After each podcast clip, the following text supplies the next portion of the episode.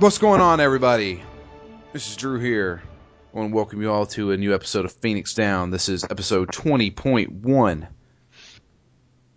And we are finishing up Prince of Persia, The Forgotten Sands. And we're also going to have a little special talk about uh, a wonderful Jake Gyllenhaal movie, um, which we'll get to a little later. But uh, last we left off, and I forgot to do an intro with everybody. Fucking hell, I can't.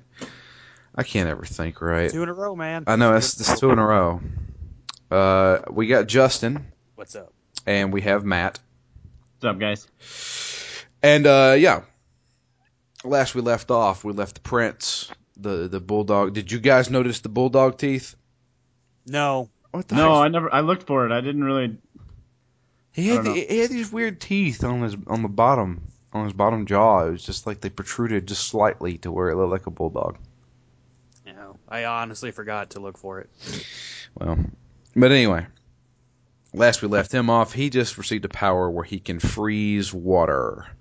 Not really freeze it, just kind of solidify it, and yeah, it, it it it feels like you're slowing time, you're stopping time, but you're not stopping time because everything else moves at the same speed. I don't know. Stop in water time. Yeah, you just stop in water time. Um, I don't even know where to go with this because it progressively gets more difficult. Yes, it does. You're going to get some platforming parts where you're going to have to stop freezing water so you can pass through water to freeze water again to grab a hold of something made of water. Um, and we get one more ability after the water thing. Um, and that ability is to basically remember or bring back pieces of environment from this ancient tomb, this ancient city. So we're not counting the the little jump maneuver as a new power. I mean, you can.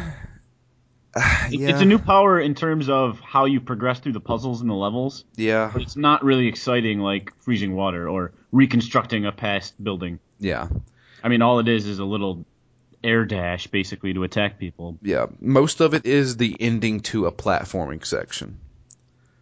It's always platform, platform, and then the final thing before you reach the end of the platforming section is, oh, you gotta dash into something. And it only works if you're kind of targeting an enemy. You can't just air Wait, fuck that, man. What? There were so many times where I could swear I was targeting the enemy as much as my camera would let me, and it just wouldn't lock onto him, and I would fall to my death.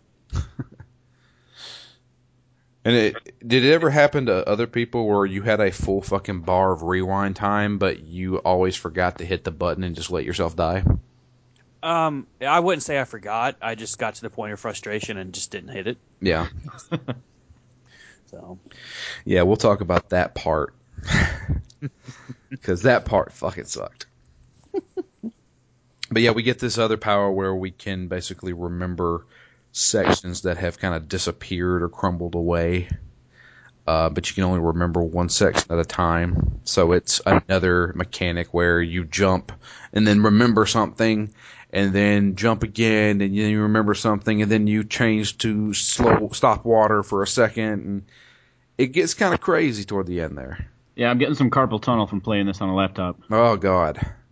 I don't oh my god. I don't even know how did you have a mouse at least? Yeah, I do have a mouse. This game would be unplayable on a laptop without a mouse. Literally unplayable. Because I'm using Alt, Control, Shift, Q, and uh, WASD, all with the, my left hand. It's it's intense. Oh god, I couldn't do that. It was hard enough trying to do Stalker. Yeah, I can't tell you how many times I tried to remember a section of the game and then I would just jump instead and accidentally hit spacebar. this is why they invented gamepads. Yeah. so, um, what I didn't realize, you remember when we talked about Uplay and you get the special congratulations, you unlock, you went, you reach this part and you get a point or you get some points for Uplay. Yeah. Uh, there's a couple of rewards for the Uplay thing for Prince of Persia. One of those being uh, the costume for Altair Oh, that's kind of cool. from Assassin. No, it's, it's Ezio. It's Ezio's costume from Assassin's Creed 2. So I played the rest of the game in Ezio's costume. And I also unlocked two extra um, ability points that I could put into something. So I went ahead and did that too. Hmm. Um, even though I probably wasn't going to use them. Um, I didn't. By the time I finished this game, I still hadn't finished the skill tree. I probably had about four uh, things that I could have put points into that I didn't. But that's close enough. I'm sure if I would have got every sarcophagus, I would have had enough um, to do it, but I just didn't. I ain't going back and looking for that. So, as far as story goes, there's not much to talk about. You know, you're, you're going to go through the you're going to go through sections. You're going to go back to the land where the Jin lives, and we go talk to her. She gives us a new power. Then we go back, and then we're still chasing after. Um, fuck, what's his name? The brother Malik. Malik. For some reason, I was going to say Kareem. Close enough. Close enough. Abdul Jabbar. Um, so, uh, but we, I mean, the, the only thing we can talk about is basically, as far as story goes, is what is happening to Malik. He's Yeah. he's becoming power hungry, uh, and eventually, uh, the the big bad demon, the uh, I can't remember his fucking name. I don't have any of this shit up. I should have brought this shit up. I'm not even. I'm half-assing this shit, man. but anyway, the, the, the big bad guy, the guy who controls Solomon's army, uh, he basically just takes over uh, Malik, and Malik turns into this gigantic Hulk of a demon-looking thing. And uh, the Jin tells the prince, "I'm sorry, but your brother has basically been taken over. That's not your brother anymore." here's a sword. You need to kill him with it. So that's what we do. Yeah, that's the last thing she gives us. Yeah. Well, she, she, she we get the sword ourselves down in the the the ancient like Solomon's kingdom, Right. and uh, but it doesn't have the power of the Jin in it. So she enters the sword herself, and now we have the power to kill everything in one fucking blow. Except for the guys with shields, because you got to knock the shield away first, and then you can kill them in one blow. Am I missing anything? That's the story. I mean, it's, this game has about 30 seconds of story in it. Yeah, I mean that's that. I mean that, that's really it. You know, they add a bunch of mechanics, um, and at the very end, uh, during a, a I guess a chapter called the final climb, they implement every single one of those mechanics. Uh, frustratingly so. There's two sections in this part where we're tasked with jumping in between four or is it three waterfalls Oh, God, yeah. having to freeze time all right so you have to jump through a waterfall freeze the water do a wall jump off of the other water jump to the one you just went through jump off of it unfreeze the water then pass through the middle waterfall freeze water jump into jump off of the last waterfall back to the middle waterfall then jump away unfreeze again so you can pass through the last waterfall and then freeze again and grab a hold of a waterfall pipe. This took me 15 minutes to do and the entire time I said I'm going to break this fucking controller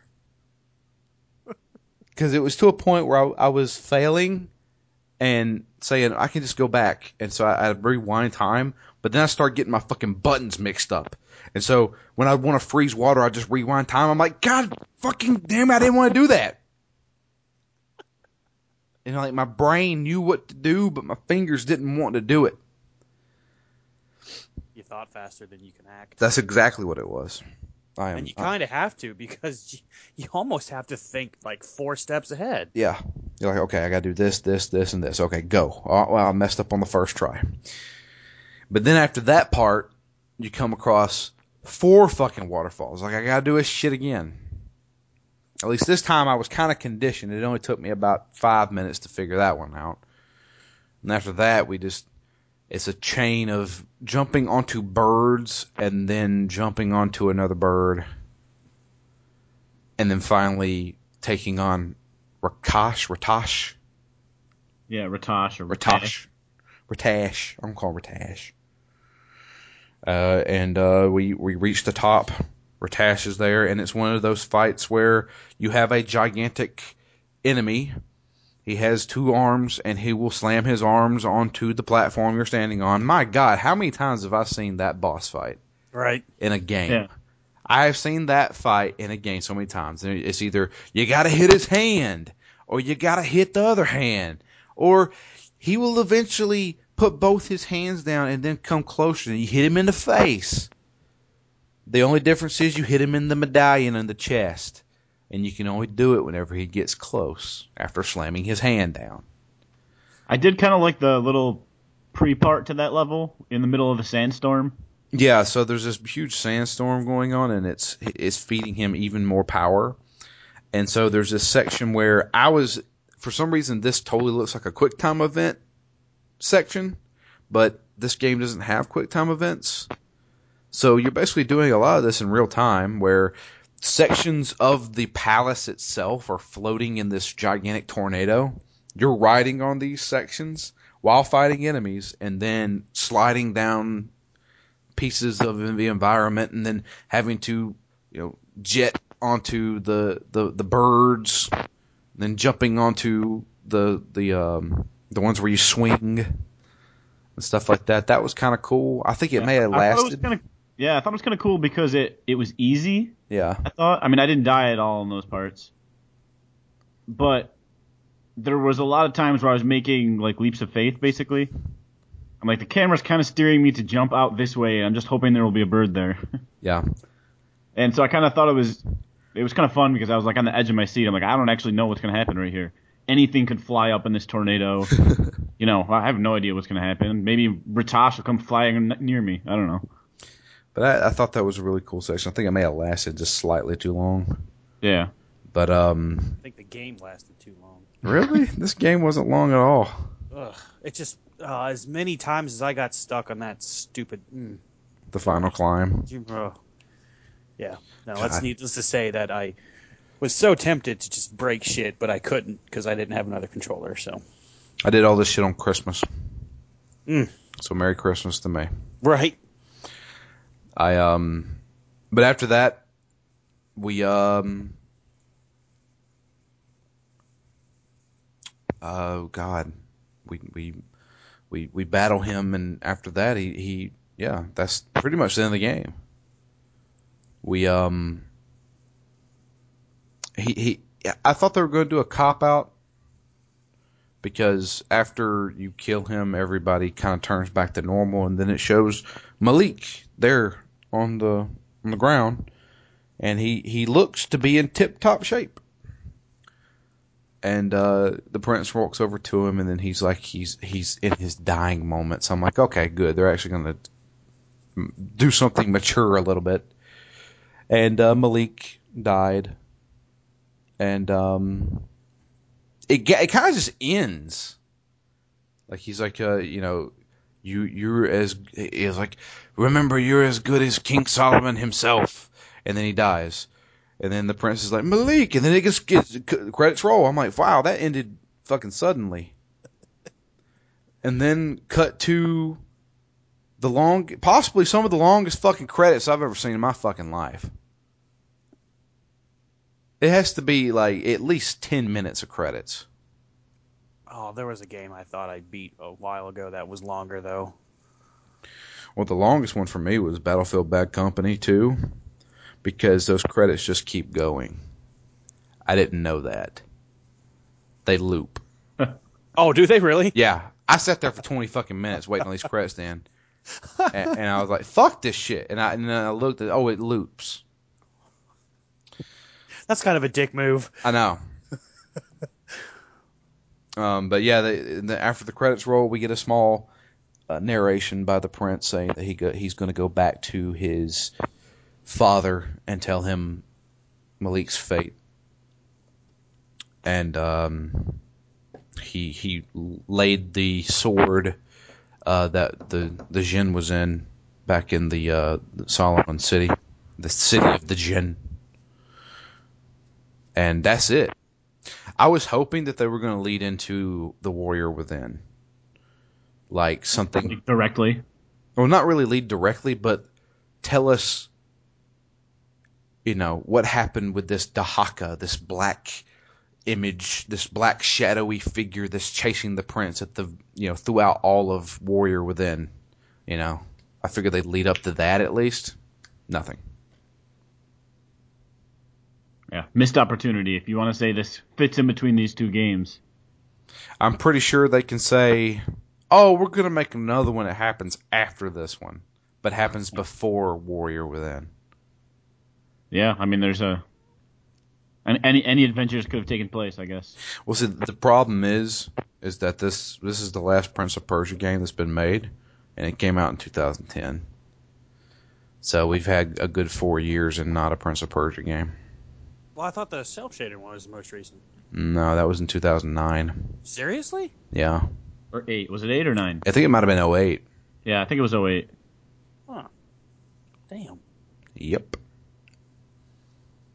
Well, the, you can. The cel shade one has nothing to do with this series. Right. But still, it's still Prince of Persia. It is. But, you know, you can probably blame this game for not having another one. So, all right. Well, I mean, I've talked about most of this shit. Okay, Justin, tell Yeah. me tell me your thoughts on Prince of Persia: The Forgotten Sands. Um, my thoughts are it started off way easy, and and, and I'm it got progressively harder, and I'm glad it got progressively harder because if it stayed at that easy level, I would have hated it so much more. It just posed no challenge, and then it just got harder and harder until it got to ridiculous hard, and then I just wanted to kill something. Well, So- the combat was never difficult. No, no, I'm talking about platforming. Yeah, because I know uh, Matt briefly touched on it uh, last week. I'm like, okay, this sounds kind of fun. At first, it was more, it was fun because it was a little bit more challenging, and then I'm like, oh, all right, I've had enough of this already too. Because it goes from you know the challenging moments where you gotta you know stop um, the water and then you know refreeze it or whatever, and then you, and introduce that, and then you went back to doing the whole you know going through traps shit and all that, and I just I don't. It was just it got old real quick for me. yeah. Um, I, I I'm pretty sure. I like I said, I've only played a little bit of the other Prince of Persia's, and I'm pretty sure they're similar. But I'm pretty sure I enjoyed the first one a lot more, and I don't know why because I haven't played it in a while.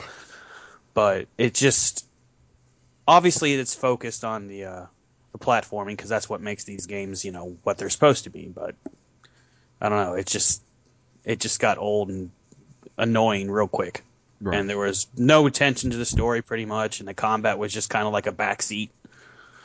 Um, I didn't use any of the little abilities you can unlock with the uh, upgrades. I didn't care about it because I didn't really need to. yeah. All you did was hack, slash, and then dive out of the way, hack and slash, continue. So I don't know. It had its moments where I'm like, this is pretty cool, but it had a lot more frustrating moments to where I just I'm glad it's over. Okay. Well, Matt, what about you?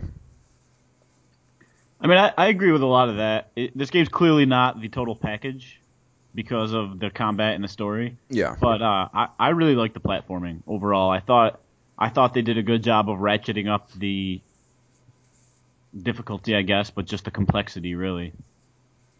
Um, and I, you, know, that I think the first couple hours were probably a little too easy, but then after that, like once we get the the water ability, for me, the game just kept getting better. And not not that it was ever great, and I never loved the game, but I think it's a solid, if uninspiring game. Right. You know, every everything pretty much works. The story's there. At least it, you know, it's not incomprehensible. I mean, that's because it's so simple. Yeah. Uh, and, and there's so little of it. But there's nothing that was really awful about the game. There was nothing that was really amazing about the game. But you know, I just kind of latched on to like my favorite part of the game was that final climb. As difficult and frustrating as some of those sections were, like when I saw those multiple sheets of water falling, I just kind of like grinned. I'm like, all right, uh, how the fuck am I gonna get through this now? And I'm like, yeah, this this is gonna suck, and I'm gonna die a few times, but you know, this I don't know. I thought that was kind of cool. I, I thought that was I thought that was the best part of the game. I want to know if man. anyone fucking got through that without even having to hesitate and die. You know, because I thought that was just if you can go through that without, you know, on the first try without even having to think about it, that's pretty impressive. Because that shit was tough. I'm sure there's some idiot savant out there that did it. Ugh. The wizard. California. But uh You know, if this had been this exact same game, just with a way better story, I would have loved it. yeah, this, that's the thing is I've always liked the Prince of Persia stories, at least I think. I haven't went back and played the trilogy lately, but I've always thought that they were well told, you know. Um Yeah, and since I've still never played the first game, this game at least makes me want to still do that. yeah. It's not turned me off to Prince of Persia. See, you may actually like the first one a little bit better because it's actually told through the eyes of the prince. Like he is narrating this story. Almost like you know like in film noir where the detective is basically talking to himself about what's going on. Sin City. Yeah, Sin City. Or um Max Payne. Max Payne. There you go, Max Payne. So It, it plays a lot like that, where like uh, if you die, you can hear, you know, you'll hear the prince say, "Well, that's not how it happened. Let me go back," and then he rewinds time, and it's, you know, it's, it's stuff like that that it, it, it it's, it was innovative for its time. Yeah. There was also what was it? There was only a very very brief, maybe two, maybe one section in this game where you had to use the freezing water with a puzzle. Like with there were some of the parts we had to line up like the staff, Yeah, and so I thought that they were going to do more of that. Like Yeah. somehow incorporate some more of the stuff into the puzzles and not just the platform. platforming. Yeah, but it, then Because kind I thought that was kind of cool. Because I looked at it, I'm like, what the hell? Is, what the hell do I do here? and then I'm like, well, I only have options to this one thing. I'm like, let me see if I can line the staff pieces up. And I was like, oh wow, this is this is the first time I've seen this used this way in this game.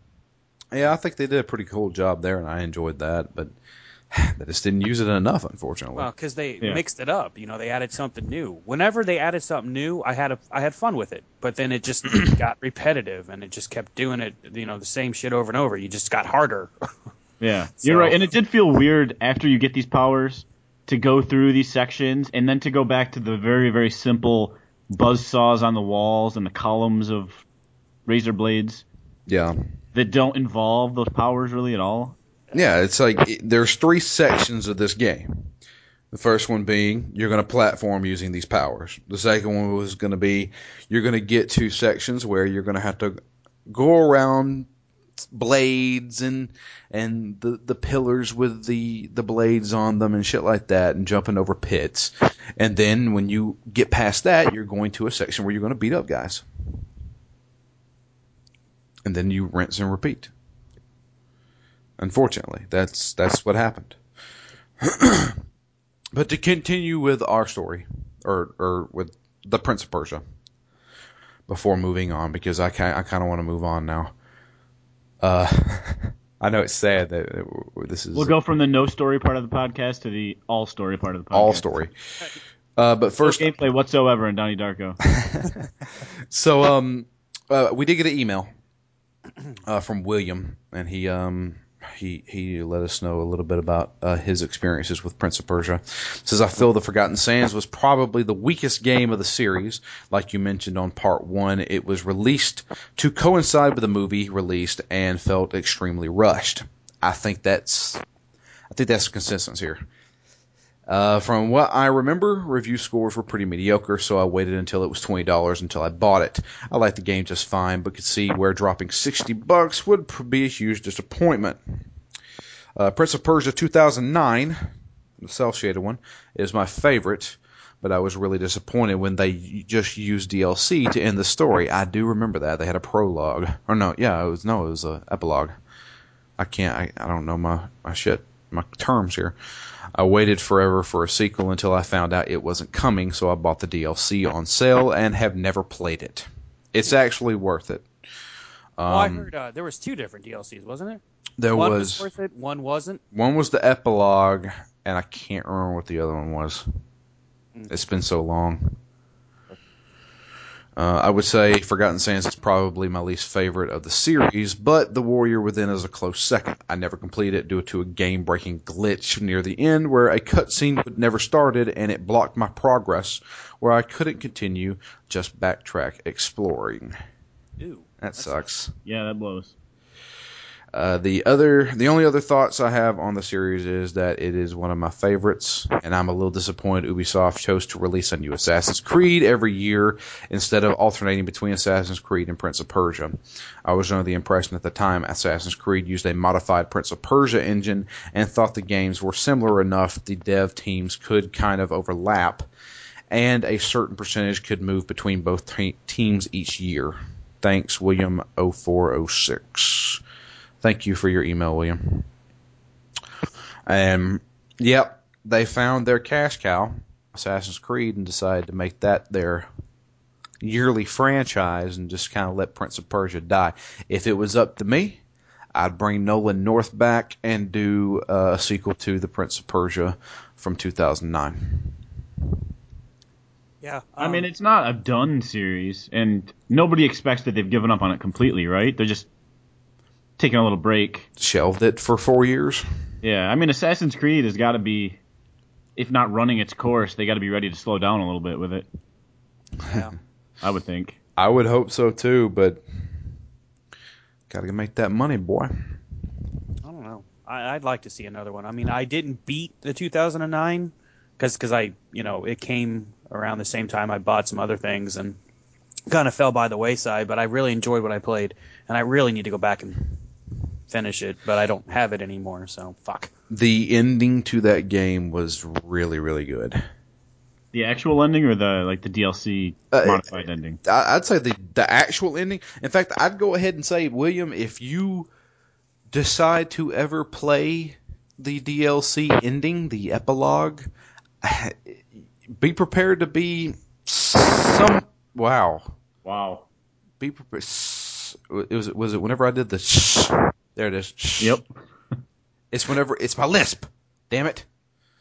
I don't have a lisp. It just sounds like that on the podcast for That some southern reason. drawl. It's that southern drawl. Anyway, um, if you do ever decide to play the uh, the DLC, just be, be prepared to be a little disappointed because I think the ending to Prince of Persia 09 was fantastic, and they could have left it at that and just moved on to a sequel, and I think that would have been way better because the ending to 09 Prince of Persia is pretty damn powerful. Um, I, I don't want to spoil it because I don't know if Matt, have you played through that game? I've played through about eighty to ninety percent of it. and I just at some some point need to go back and finish it. I forgot how great that ending was. That it, that that's that's up there for one of the for for as me personally one of my favorite games of last generation. Just because of the terrific voice acting with Nolan North and I can't remember the woman's name. Uh, she's been a she's a big voice actor. Um, but the interactions between them and and that ending and the way it looked and I think the uh, the, the original soundtrack for that game was amazing. Uh, I, that's one of my favorite games of last gen. Now that I think about it, but yeah, if you got time, go back and play that one. Oh, I'm probably gonna. Uh, now that we keep talking, about it, I'm gonna have to because I really did like what I played, and I don't have my 360 anymore, so I don't have my save. So I'm gonna buy it on the PS3. Yeah. Um, or we may uh sometime next year recruit your ass to do it for Phoenix Down. Oh fuck yeah, I'm I'm glad to do it then because uh, gives me actually a A reason. reason to play it. There you go. But now we come to the highlight of the show. Uh, and uh, from what Justin told me before the show started, he enjoyed this more than he enjoyed the Forgotten Sands. Truth. Uh, we're going to talk about Donnie Darko, and I need to explain to people. Yeah, it's, it's kind of a weak tie-in since we're not playing a game with Jake Gyllenhaal. Yeah, that, that, that- so I need to explain how we came to watch Donnie Darko and decide to to talk about it on this Game Club podcast. Prince of Persia. There was a movie based on Prince of Persia that had Jake Gyllenhaal in it. Then we started talking about Jake Gyllenhaal and the movies he's been in. I mentioned, "Have you seen Donnie Darko?" Justin said, "No." I said, "Well, then you need to watch it. I have a feeling you're going to hate it, but watch it." And he watched it. And I said, you know what? We should all watch it and talk about it on the show. And here we are. This was Uh, my Christmas morning. Your Christmas morning, yeah, was Donnie Darko. 2001 sci-fi drama. I guess it'd be sci-fi. Yeah, yeah, Yeah. sci-fi. More so now with the director's cut. So, Matt, did you watch the director's cut? I have not seen the director's cut. I bought it for my friend who's a huge Donnie Darko fan, Uh huh. but I have actually still not seen the director's cut. All right, Justin, you did watch the director's cut. That is correct. All I know right. it's got a good 20 minutes of extra footage in it, which is kind of crazy. Other I- than Lord of the Rings, most you know most extended movies are tacking on like a minute and a half of footage. Yeah. Oh my God. I still have yet to finish the the Lord of the Rings trilogy, the extended editions. I I hate to say it, but I fall asleep during them. Yeah. And I, I'm not saying that because they're boring. I'm just saying because holy fuck, they're long. Yeah. Yes, And you sit in a recliner for that long, you will fall asleep. It doesn't matter what happens. so, um, but anyway, uh, I have seen snippets of Donnie Darko, the director's cut, but I have never seen it just by sitting down and watching it. And from what I have seen of those snippets, I prefer the original cut. Yeah. So my my stance on it is that I would like to watch the director's cut once, but after that, I think I would go back and t- until the end of my ever watching Donnie Darko, I would rather watch the original. Yeah. I would rather have the knowledge from the director's cut, but get it in the original release version. I got the knowledge of the director's cut by doing research on the internet. yeah, me too. I'd like to know how explicit that is in the movie. I know a lot of it comes from the book that he gets, right? yeah, that book that the old woman wrote. Yeah. Which is in both versions of the movie, Yeah, but, very little of it's in the original release. uh, none of it is pretty much. Yeah. Well, Uh, just a couple of like there's like two pages that they show randomly. Yeah, well, they they do that. Plus, a lot of it they try to explain between the science teacher and the and Donnie. So let's all right. So let's how, how do I want to do this? Let's let's just start from the beginning. This takes place in 1988 in October.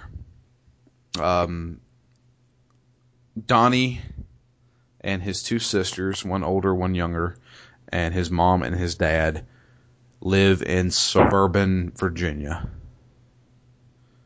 Um, they have a relatively normal life, except for Donnie. Donnie has schizophrenic, or he's he, sort of. I you know I, I don't know because that's where the, a lot of the ambiguity ambiguity came in the first time I watched it. Is wondering whether he's just schizophrenic and the whole movie is that, or if real shit was happening. this from It's much clearer now after the. Apparently, if you watch it with the uh, commentary on, also a Yeah. lot more is explained. Right. So uh, this shit is happening. Um, I think But does that mean that he's not schizophrenic, or just that both of those things are true? I think I don't think he's schizophrenic. I think he had emotional problems um, when he was a kid, and he's going to a therapist for it. But he's he he he doesn't he he gives off the feelings that he is schizophrenic to his therapist after It's only because of this stuff that's happening Yeah, in this only- yeah. 28 day period. only because of, of this shit that's happening. Right. Because he didn't know who the fuck Frank was until this shit started happening. He wasn't talking to people that weren't there. You know, he wasn't. why did it start happening though? Huh. Well, that's a good question. Because I mean, he was on medication, but apparently he wasn't taking it. But it wasn't even; it was just placebos, so it wasn't really doing anything anyway. So what is going on with this guy? What So, happened? do, do you know the whole, I guess, canonical, like what the movie is actually about, Justin? Uh, I struggle with that. Okay. Matt, you want to do it? Uh, so, my only problem is what the like triggering event of the movie is, because I could never find out what that actually is. But basically, something happened. So basically, everybody in this movie, prior to when the movie starts, is just living their normal lives, and then something happens which causes them to go into a tangential universe where then like Donnie Darko's the chosen one and basically everybody's working to get him to do to undo the thing that caused the creation of this tangential universe Yeah. so that they can like reinsert themselves back into the primary universe. Right. oh, really? Yeah, it's it's weird. Like I didn't know any of that the They're first they're five sub yeah they're subconsciously trying to help Donnie. So That's where a lot of the awful like, oh, that's convenient type of things come in. Yeah. What happens is, and they try to touch on this during the discussion with his science teacher and Donnie, is that everybody, and we see it in the movie, the the um, tubes that come out of people's chests, Donnie can see those. What happened was and what, what, what I didn't know whenever I first watched this movie, I should go ahead and just say I watched this movie in 2002 when I was 17 years old. I didn't know any of these theories or anything like that. I didn't know. I couldn't figure out this fucking movie when I was 17. Yeah, I still I'm loved it, but I didn't understand it at all. What's that? I can say I'm 32 and I don't fucking understand it. Well, see, I've I've done a little bit of research and I've I've read into some theories of relativity and stuff like that.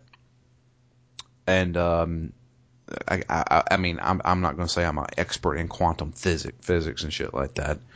Um, but I have read a little bit into it, and I may be talking out of my ass. I don't know. But there's some theories out there where basically existence and time in and of itself, including our existence, is basically just a line. And from the moment we're born to the moment we die, we're traveling this long line. And some people say it could possibly be a physical line. And the theory is is that it's basically destiny. You know, where the line ends is where we're going to die. And basically, we have no control over where we're going to end up. We're just basically following this line. And the theory is is that if somebody can grow conscious to this, they could see themselves and see that line that they're traveling and decide, I don't want to go through that line. I want to go to another line. And And, it, that's exactly the conversation they had. He has with the Noah Wyle. Yeah. And so what they do is is that that person then decides to break off from that line and go a different route that creates a different continuity, a different universe, a universe where he didn't continue that line. Even though that line still exists somewhere in reality, he In the has- primary universe. in the primary universe, he has created this tangent. All right, well, a person can't just do this. Okay, we have to abide by the laws of physics and you know the the laws of of consciousness.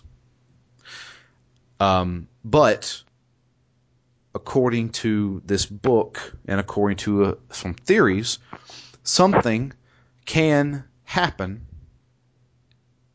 that will create this new line, aka which brings in the jet engine that falls through their house and lands in Donnie's bedroom. So that was basically the first thing that happened after the tangent universe was created. That's what created the tangent universe. Are you sure? That's what they said.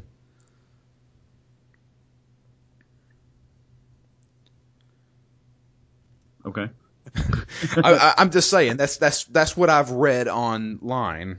Yeah, because a lot of what I read said that, that that wasn't the thing that caused it. That was just that was what happened as a result of it. What caused it then? If if the if the airplane engine falling through wasn't the cause of it, what was the cause of it? Because that was like the first real. That was like twenty minutes into the movie. You know, that's a good question now that I think about it because if the only reason why that universe didn't happen, the only reason why Donnie wasn't killed was because Frank, who shouldn't even exist in this universe yet, convinced him to get up out of his Right. bed. And that happened before it fell. Yeah, that happened before Yeah. it fell. That was the reason why he wasn't there to be killed. So that's already in the tangent universe. So I don't know. Is it some kind of time loop? Has he lived this before, and it's yeah. and we were coming in halfway through? Yeah, as far as what I could read, it's implied that there is a time loop. And it's not said how many times he's done this, but basically a lot of the points when he like laughs at somebody, they they point to as evidence that like that was him remembering from a different loop um, that some of these things had happened. Right. Hmm. So And so like when he wakes up at the beginning, like up on the mountain, they said that that was him having failed his last attempt. And it starts over. Yeah, and then it starts over. His Gotcha. attempt to what? to change the tangent universe, make it meld back into the Oh, okay. real universe. Yeah, to revert whatever that thing was that caused it to cause the tangent universe to exist. The only way he can do that is by that having that jet engine that doesn't belong in our universe, sending it back to the tangent universe. Right. He has So, he has to remove the object that created it. And he also has superpowers, which is I didn't think was that explicitly said either. Eh, I think they did a pretty good job of it. I, I think they did a great job of it, but to say that the way he gets that jet engine to go where he wants it to is through telekinesis, like that, that seemed weird to me. Yeah. Unless that's unless that's something that is mentioned earlier in the director's cut. I didn't see anything about telekinesis. Honestly, I didn't see anything about superpowers. They just mentioned uh, that you know when they mentioned they, he uh, uh, he was asked if he's a superhero, and that's all I got. Yeah. I didn't see. I didn't pay any other attention to it, uh, and I didn't even think about telekinesis uh, when he when that jet engine came through. I thought it was just sucked in to that uh, whatever. And that, that's why I say it's not real explicit because they show. So there's the one part where he puts the axe through the metal. The bronze. Yeah. Right, which I still struggle to, ex- you know, I was trying to find an explanation for that, so I Yeah. never thought maybe super strength or something. Yeah, that, Yeah. that's yeah, that's the accepted explanation. Yeah. Okay. It's it's it's all explained in that that book where basically all right, so let's just let's just explain what happened. Yeah, this is sort of assuming that if you're listening to this, you've already seen the movie. Seen the once. movie. Yeah, that that's probably going to be the best way to go at it. Otherwise, I'm going to have to explain the first like 30 minutes of the movie. So basically, this jet engine falls out of the sky. Nobody knows where it came from. There was no jet at the time of when it came through. And the FAA wasn't telling anyone. They had to sign a non-disclosure agreement. Yeah, that they didn't know where it came from, and um, it, it it was it it- was positioned to where if if if Donnie was there, he was going to get killed by it. He was going to get smashed. But it just so happens he wasn't there. He was at a golf course because he had been led in his sleep by a voice named Frank. Well, it's also a uh, fucked up bunny looking. Well, we don't see the bunny until later. no, we see him. I thought it was uh, in uh, before he left the mansion. No, no, no. We, we, or not his mansion. I'm sorry, the house. I'm the- sorry, his, his house. house. It Yeah, they, looks like a mansion from that fucking whatever. they have they had yeah they're they're high society over there.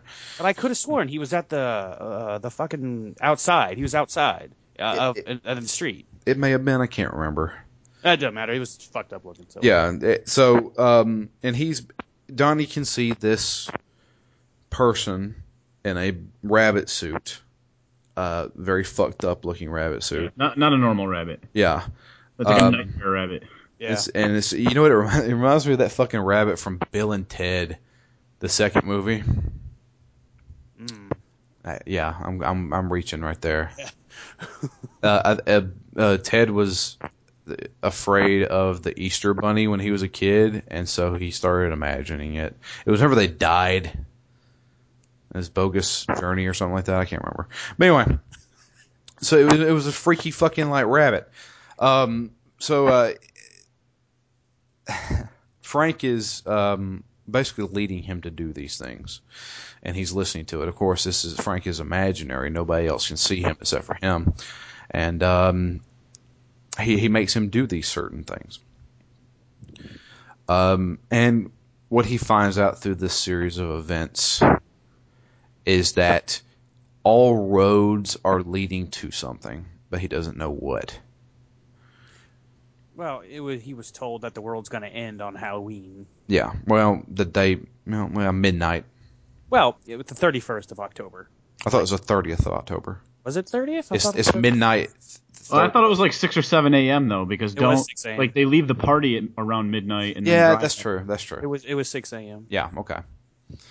But he gets a time for when this is going to happen. And what basically is happening behind the scenes is this jet engine is not supposed to be in our time. It came from another time, another another reality. Another version of this universe. Yes.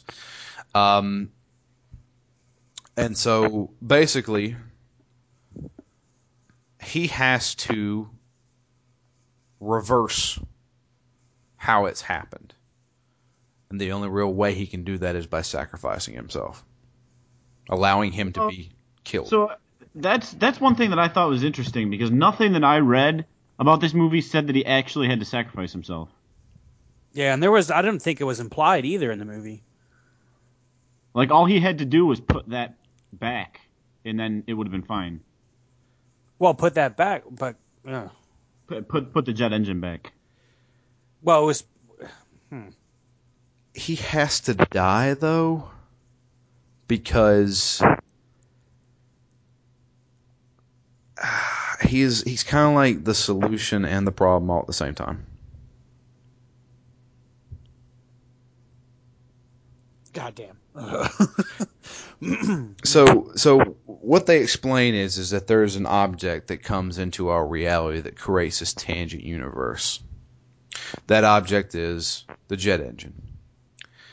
And the person who is closest to that object when it comes into our universe is the chosen one, the one who is going to be chosen to have to send it back to its universe. Well, that's Donnie. Um, and he has about a month's time to send it back before basically the world ends. The the world kind of collapses on itself. Our universe becomes part of the tangent universe. And basically it's like a black hole. Things just get sucked into the other universe. Wait, now I'm confused again. Because I thought that, excuse me, that the, the, the where the movie takes place, we're already in a tangent universe. We have N- Jesus Christ. Because I, Stop talking. Stop Uh, talking. I don't know. Fuck. So I, this is as best as I can explain it.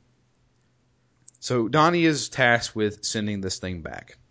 All right. To aid him in this, he has received special powers that are implied: superhuman strength, the ability to manipulate water and fire. Um, huh? Yeah. This is all. This is all talked about. Yeah, these are all his powers. Yeah, telekinesis, uh, and uh, the ability to see the future. I have to go back and watch this because I don't remember them talking about it.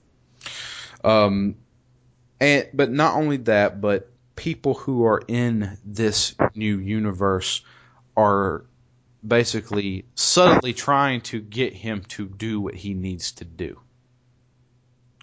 So, his girlfriend getting hit by a car, him killing a dude who killed his girlfriend. Well, and that teacher reading that book, making Yeah. him read that book. I forget what it's called by Graham Greene. Yeah, No, the the teacher getting fired for that. Mhm. Um, all these different things that happen, um, are basically trying to influence him that hey, things are a lot fucking worse if you don't do this than if you do do it. And what finally drove him over the edge was his girlfriend getting killed By Frank. by Frank. So come to, come to find out, Frank, this guy in this bunny outfit, is actually a guy. Just a normal guy. It's his it's his uh, boyfriend. Yep, yep, sister's boyfriend. Yep. He um he's he basically um it it was explained too that if you die during this month period, you become like this kind of like a spirit that talks to the chosen one that can that doesn't have to subtly tell him to do things. They can basically show him what he needs to do. Would And there's so much weird terminology in this book too. Yeah. So like the the jet engine is the artifact. Donnie is the living receiver. Uh, someone like Frank, he's a manipulated dead because he has died in this tangent universe, and now he's manipulated to come back and guide Donnie. So, so okay, Frank is. Okay, okay, I got that. Cool. All right. So I'm kind of with it. if, if I remember, I think one of the one of the pieces of evidence for it being a loop was when Donnie was in the bathroom with the knife stabbing Frank, and he happened to be stabbing him right in the eye that he's go- later going to shoot him in. Yeah. And so they said like, oh, he still remembers that that's where it's going to happen from the last loop where he already shot him in the eye. You know, I don't know how strong of an argument that is. I don't actually know if it's definitely that there are multiple loops happening here or if this is just a one-shot tangent universe. So if it is multiple loops, he failed in his other attempts. Yeah, that was that was my understanding of it. Yeah. was that he failed. That's why he woke up on the mountain in the very very beginning of the movie, and then he rides his bike home. It's basically it's going to continue happening until he sacrifices himself to make things right. to make things right, to make to make the universe continue. Um, What the hell got it off in the first place? that's a good question. Uh, yeah, that I have no idea. that I don't- that haven't I, don't think they for that, yeah, yeah I don't think they ever explain that. I think Donnie himself is the reason why this is happening. Well, I mean, it happened to other people apparently, like Frank. It had to happen to Frank because he was the guide, and you just explained. No, he was probably killed in one of the other loops. That's. yeah, I'm it was- you're right. he- yeah, he yeah, I think he had the same uh the same role in all the loops, but I think they did say that it happened to the lady who wrote the book, Yeah. and she's one of the people who was functioning in the role that Donnie is in as a living receiver. She was in that role before, and she fixed it, and then she remembered it, and she wrote that book. So she didn't have to die to fix it. Right, which I thought was why he didn't actually have to die; he just had to fix it. I think he had to die because if you think about it, the only reason why the jet engine fell through the portal was because of the whole, you know, his mom was on the fucking plane, you know. All these things led to his mom being on that plane, them coming back, and the jet engine breaking off and going through the portal. So if Donnie doesn't exist, if Donnie dies before all that shit happens, none of it happens. Because she never gets on the plane. She never gets on the plane because they never go to the fucking the was it Star Search back in the eighties. Yeah. They were on Star Search because they didn't, you know, all this shit happened. You know, when somebody dies, stuff kind of gets disrupted. I mean, it does, but I mean, who's to say that they still wouldn't go to Star Search? Because it hadn't. I mean, it affects the family, but this was, you know, this I don't know. This could have happened weeks later too. You know, Star Search was towards the end of the month. This happened in the beginning of the month. They would have grieved, moved on. They probably, you know what I'm saying? I don't know. There's no way to tell what would have happened and what wouldn't have happened. Right. Plus, I mean, the, the way I saw it is you see him at the very end, like laying in bed, smiling. Right. Like he knows what's going to happen. Like he knows what's going to happen. So if he knows, he could have, in my mind, just chosen to get up and go to the bathroom. And then nothing else would have been affected as far as I understand it. Now, do you think that he just thought No, that he was causing so much pain to his family that he just fucking No, thought? if if he would have got up and went to the bathroom, the same shit was going to happen again. Because he still wouldn't be dead. You know, everything fucking happens for a reason. But, but I but I think him not dying is only something that happens after the the thing that caused the tangent universe. So I thought once he's fixed that, him dying or not dying is irrelevant. maybe And I, I thought the reason that he the reason that he was like smiling and accepting it wasn't because he thought that he had to do it. It was and maybe this is just a function of the same thing, but the fact that he got really scared when the old lady told him that all living things die alone. And I thought that, you know, he realized he had done enough good and whatever that he wasn't actually alone. I thought that was his realization. So that he was dying and he was okay with that because he decided he wasn't going to die alone. But uh, yeah, I, I mean, I that was my interpretation of it. I don't know if that's I, I I'm pretty sure, and and I think maybe we're messing up here. I mean, as far as what I'm thinking, perhaps Donnie is the reason why all this shit's happening, and not the jet engine itself. He basically breaks the loop if he dies. Because if he does, if he doesn't die, then you know everything just happens just like it did before. And that goes back to the opening scene of him on the fucking mountain. Yeah, Sound logic. it's he Yeah. he failed he failed again. The, that the- makes sense, but something just doesn't fit with me because it seems like the problem would have been fixed before he would have had to die or not die. I mean, let's see what ha- what happens is is that it, it, it instead of looping the way we watch the movie, you're basically looping it in reverse. If he sent if if, if all he did was send the jet engine back to the other time period, then if you reverse that time, it's still going to be the same thing. It's him not dying because he didn't get hit by the jet engine, except you're just watching it in reverse. The only way to end that loop, either going forward or going backwards, is if he were to die, then it all ends. Th- Then the world moves on to the next loop, or whenever the fuck that happens. Yeah, I wonder how frequent these things are. I don't know. I may be living one right now. I don't even know it. but yeah, as far as the um the subtleties of like him being having superpowers and shit like that, I mean, you know, he breaks the water main with the axe. He shoves the axe into the the bronze head of this fucking mascot. You know, he has superhuman strength. Uh, there was subtleties where you know his girlfriend asked him, you know, what kind of a you know, his, my name's Donnie Darko. It says it sounds like a superhero's name. He says, how do you know I'm not one? You know, they have all these small little subtleties. Well, what about? Because I mean, in this universe, are lives different? Like the like Patrick Swayze's character, Okay. and in in the real universe, would he still have that uh, child porn stuff in the basement? Yeah, I- I- at least in the original version, they kind of hinted all that stuff after. When they all wake up. Yeah, when they all wake up and they show him like crying. because there's everybody who suddenly tried to help Donnie figure out what he needed to do. They all it's kind of like they woke up from that loop, like it's all been just this bad dream, and they kind of remember some of it. That's why some of them act like they're disturbed whenever they wake up. Well, and Frank, you know, he was crying out of his right eye, Right. which is, you know, He covers it up with his hand. right. And like the Donnie's girlfriend waves at the mom, and there's that weird scene where the other kid's like, "Do you know her?" And then she's like, "No," but you can tell that she feels some kind of Connection. familiarity or connection with her. Yeah. Yeah. So there's some kind of holdover, and then you've got presumably Grandma Death who lived through the whole thing before. Yeah. So there there's some carryover back into the primary universe.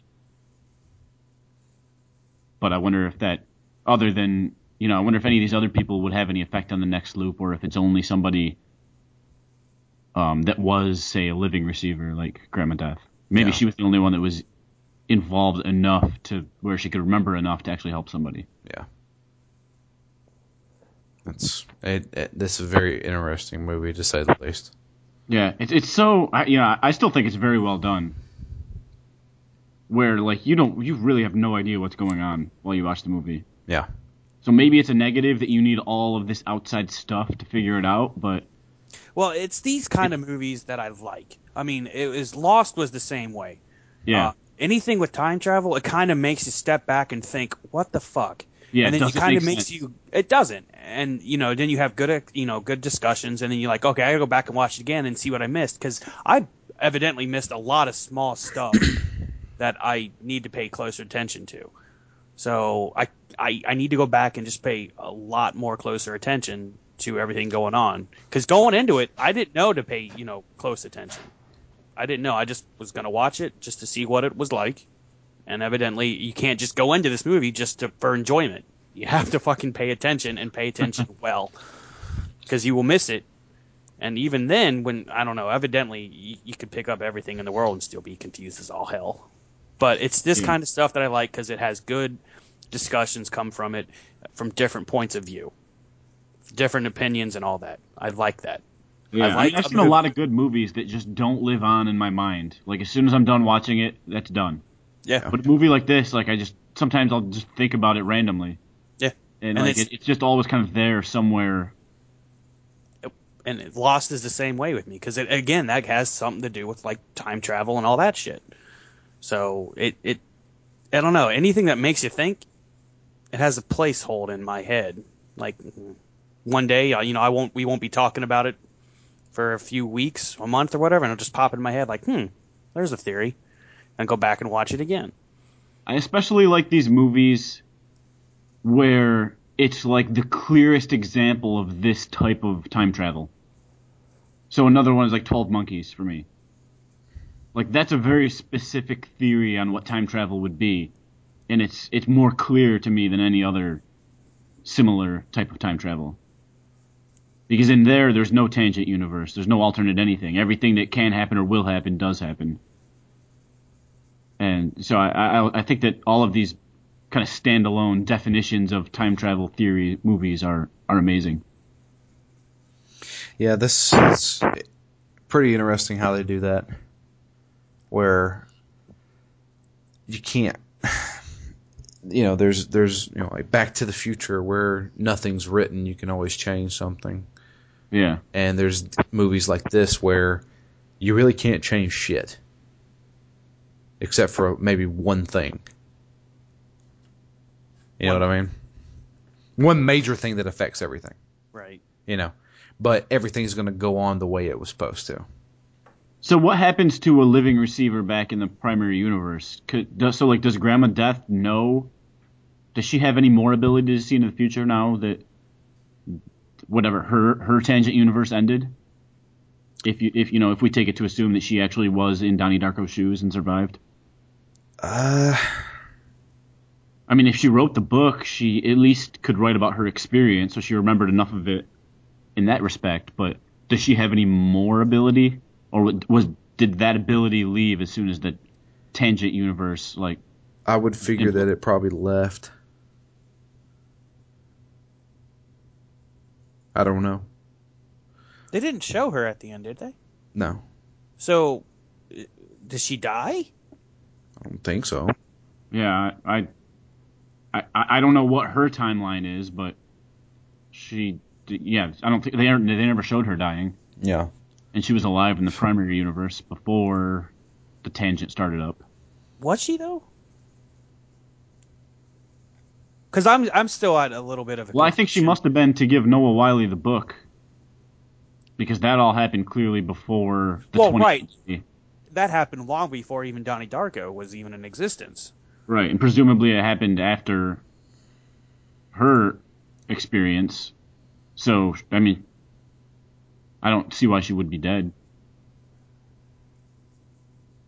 Because I don't think dead people just come back to life when a tangent universe starts. So Yeah. she must have been alive when it started.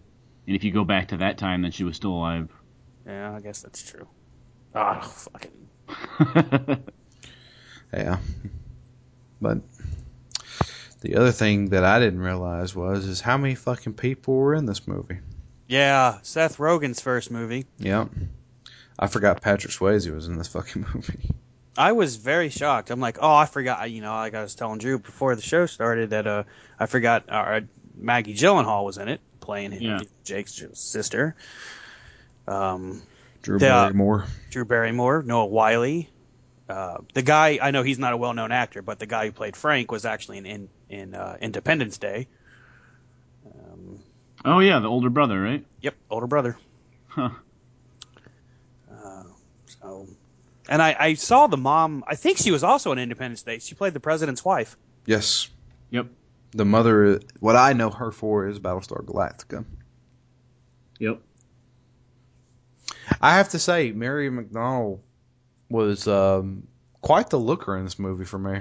Yeah, That was a hot mom. yeah, no doubt. But um, yeah, they um, it had some uh, pretty high moments. Uh, the ending where everybody's waking up, I I I there was so many things that happened in this movie that I didn't realize until after I had gotten older. So the the remake of Mad World yeah. uh, from this Tears song is always like is always stuck in my head because of this movie. See, I, did, I I totally forgot this. This was the this was what this movie. I mean, this was what that song was made for. Yeah. You know, that popular song that's played like during Gears of War commercials I'd say and shit that's like the that. only reason why I know that song. It's because of the Gears of War commercial. Yeah, I didn't really hear it before then, obviously, because I didn't, you know, see Donnie Darko when it came out, and I didn't know the, you know, the the whole hoopla about it. So that's the first taste I got of this song was from the Gears of War. Uh, But it was a perfect song for this movie. Yeah, Yeah. it was. and I made, liked it, the Gears of War commercial, but I always thought it was kind of rip off. I'm like, no, man, that's just the Donnie Darko song. Yeah, well, I mean, that's well. The thing is, it was that song was made specifically for Donnie Darko. I mean, it's it's an old Tears for Fears song. And see, I didn't know that. Yeah, but they remade it just for this. Yeah. So I, uh, I didn't know it was a, a cover or a remake or whatever. because I was sitting here watching it, and I heard the piano start playing. I was like, "Damn, that's Mad World." And I started looking it up. I was like, "Oh fuck! They actually they- made this song for this movie. I didn't know this." I was like, "Damn, this song is like overly played nowadays." And like, come to find out, like it, it topped the charts whenever Donnie Darko got popular on DVD and shit. So I mean, I, that was another thing that that a reason re, one of the reasons why a lot of people never saw Donnie Darko was because it came out like a few weeks after September 11th. Oh, I didn't think about that. Yeah, it had a theatrical release that came out Man. then, so nobody went to theaters and saw it. Uh, and I was working at the theater at the time, and I don't even think we got it. I mean, fuck, the first movie that released after 2000 and, uh, you know, uh, one, September 11th. yeah, in 2001 was uh, fucking Zoolander. That was it. That's what I remember because that's what we got. I don't remember Donnie Darko releasing. But um, but the, it got a pretty big cult following after it released on DVD about a year later. So I guess it didn't do well in the theaters. It it it no. Um, It, it did amazing on DVD, I think. it did fantastic on DVD. It did so well that they in 2004 they made the director's cut and re-released it in fucking theaters. Hmm, I didn't know they re-released it either. God, you'd think I wouldn't work at a theater. Yeah, they um it it became a pretty big success, especially for the sci-fi crowd and stuff like that. But yeah, very interesting movie. I must say that I'm sorry I missed it when it released.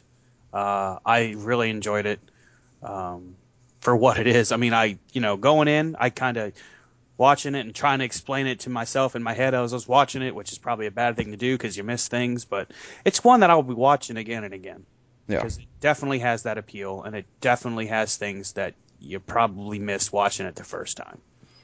Uh, it was really well done. Um, this was was it Jake's really first big movie? Was this his first movie? it wasn't his first movie, but I think um it kind of put them on the map. I think. Yeah. I mean, it was really done by the entire cast. Yeah. It's uh, I I thought it was great. Um, I saw the movie when I was really young. I was 17, and I had no idea what I was watching. I was like, this is not making any sense. Yeah, I th- in fact, I think my dad even watched it with me. It, I, I don't remember the you know commercials or trailers for it uh, all that well. I just remember a bunny and me thinking that this is going to be the a dumb movie and I'm not even going to waste my time. And I shouldn't have judged it like that because I missed out on a really good one. I really did. So I'm glad because I and you know throughout the years I keep hearing people talk about it and how oh my god it's fantastic you got to see it. I'm like eh, uh, I really don't want to suffer through it. And I was on sale at Best Buy a few months ago, and I'm like, all right, I'll fucking buy it. I'll watch it, see what the you know what everyone's talking about, and never did until last week when you guys you know talked about it. So, uh, thank you Oh, you're welcome. because it, it's it's good. It's I'm Really good. surprised as shit that you're saying this right now. really Yeah, because I mean, I I- I think I, I figured. yeah, I mean, I, I take you for more than, of an intellectual than what you know what I'm trying to say. But you know, I don't want to. Gently. Yeah, I, all right, I, I mean, I don't want to put it that way, but you know, you come off as a, as a as a person who would I figured would watch this movie and say this is fucking dumb and turn it off. um no I mean uh I mean, I, I don't want to insult I- you. No, no, no! Don't get me wrong. I, I, I'm stupid. I really am. I'm not the brightest crayon in the box. I, I'm first to admit it. Um, but I love movies that Make make, you you think. Yeah. And each of us has a different viewpoint. Yeah. And those are the kind of movies and TV shows that stay with me. And this one will stay with me for, for probably the rest of my life Yeah. because it's just one of those that I will go back and watch again and again and pick up on the stuff that I missed. And there's evidently a lot of stuff that I missed. So I, I don't like games that make me think. I just want to play through them and have fun. but movies are a different different bag. If you have a movie that's well written, well acted, and has a good story, and it makes you think, it's a winner. Yeah. I have a newfound respect for Donnie Darko. The last time I watched this, I was 17 years old and didn't understand it. Yeah, I've watched it a bunch of times, but never really explored what like the explanation of the movie was before, Yeah. until this until this time. So I did that, but it, it, I think my life experiences of me like looking up, you know, some of the theories and stuff like that throughout the years, and and going back and actually watching it after you know some more maturity, uh, it was very impressive. At least a few more years. yeah, I was gonna say because to me this movie doesn't seem like it's a a, you know a teenager just go to a the movie on a Friday night movie. It's not. it wasn't. I just I rented it. In fact, I think my dad even rented it. Oh. Well, even still, it's not a. It's not. I, I well, I don't want to say that, but I mean, it just doesn't seem like a teenage movie. Yeah. You know, it's it's one that I could see maybe going for like you know a science class, you know, field trip.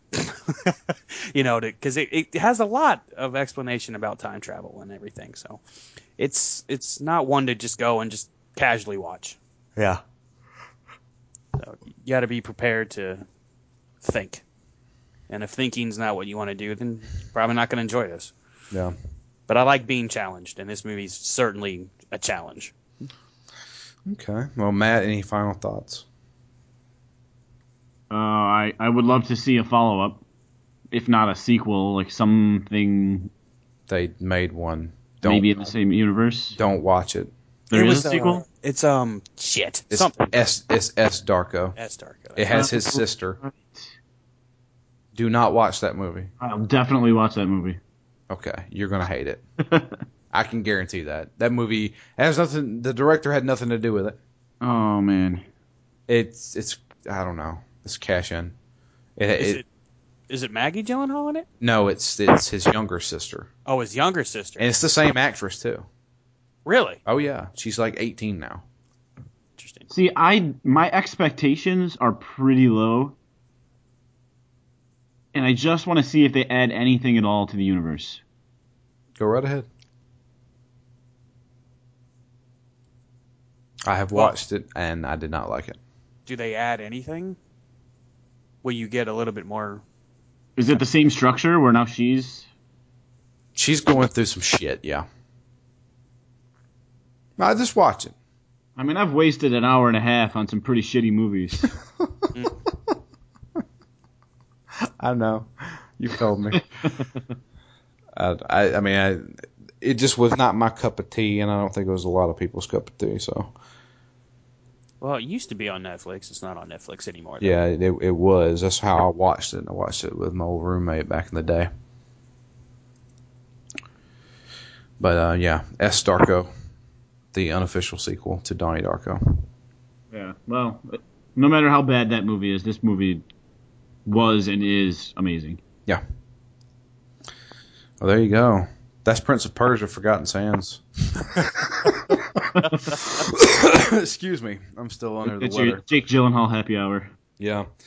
Uh, the fa- Donnie Darko, fantastic movie. I hope uh, whoever out there listened has seen the movie. If they haven't, maybe we intrigued you. I hate to I hate to spoil the movie for you, but we did. Don't worry, you still won't understand it. You still won't understand. You got to watch it at least twice. Um, but I do appreciate everybody listening. Um, I don't know when we're going to be back. We're probably going to take this week off, uh, or at least uh, yeah, this upcoming week off. The rest of Um, the year. the rest of the year off. Um, I know Ken, which I, I mentioned to you, Matt. I think you know Ken said he'd like to come back on and do Kameo. Oh yeah. Um, if you're down for that, he said he'd like to do it at the beginning of the year. So that may be our next game if you want to drag out your Xbox 360. Well, I did just move it today, so I know where it is. Okay. Well, um, we may do Kameo. We may wait a little while for Ken. We don't know yet, but Ken said he would like to join us for that game. If not, are we sticking with binary domain? We can do. We can totally do binary domain if you want to. That's that's up to you. See if I can get. eh, I want to see if I can probably get somebody. I don't know who though. Um, to join us. But um, we'll we'll figure it out. I, I know we're more than likely we're gonna take this upcoming week off, unless Matt you want to record like a fucking intermission or something like that. We can totally do that. Up Yeah, to let's uh, uh, let's keep in talks. Okay. I mean, I'm not opposed to recording next week. Right.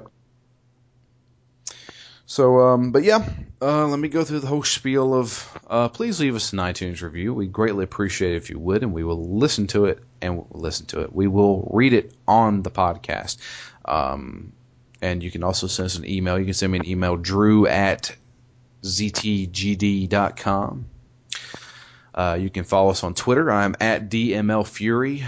Matt is at REMGS, and Justin is at Killer Wolverine. Um, you can uh, talk to us there. We also have a Phoenix Down Twitter account. It's a ZTGD Phoenix Down. Uh, we post all the new episodes and stuff on that uh, on that account. Um, other than that, that's pretty much it.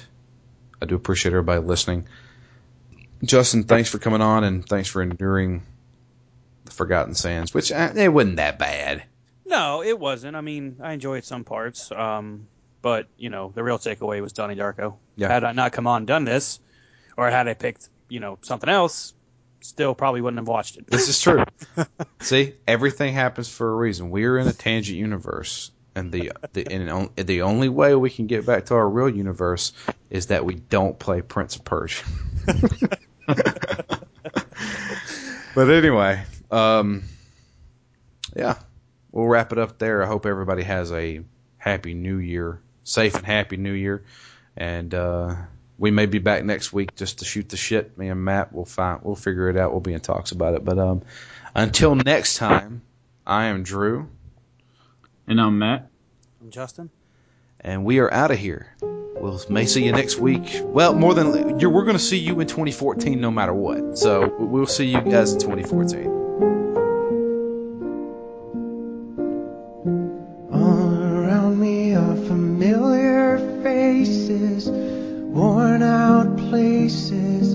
worn out faces, bright and early for the daily races, going nowhere, going nowhere.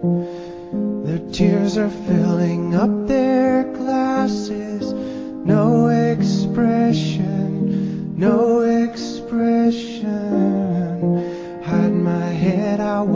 drown my sorrow. No tomorrow, no tomorrow. And I find it kinda funny, I find it kinda sad. The dreams in which I'm dying are the best I've ever had. I find it hard to tell you, I find it hard to take. When people run circles, it's a very, very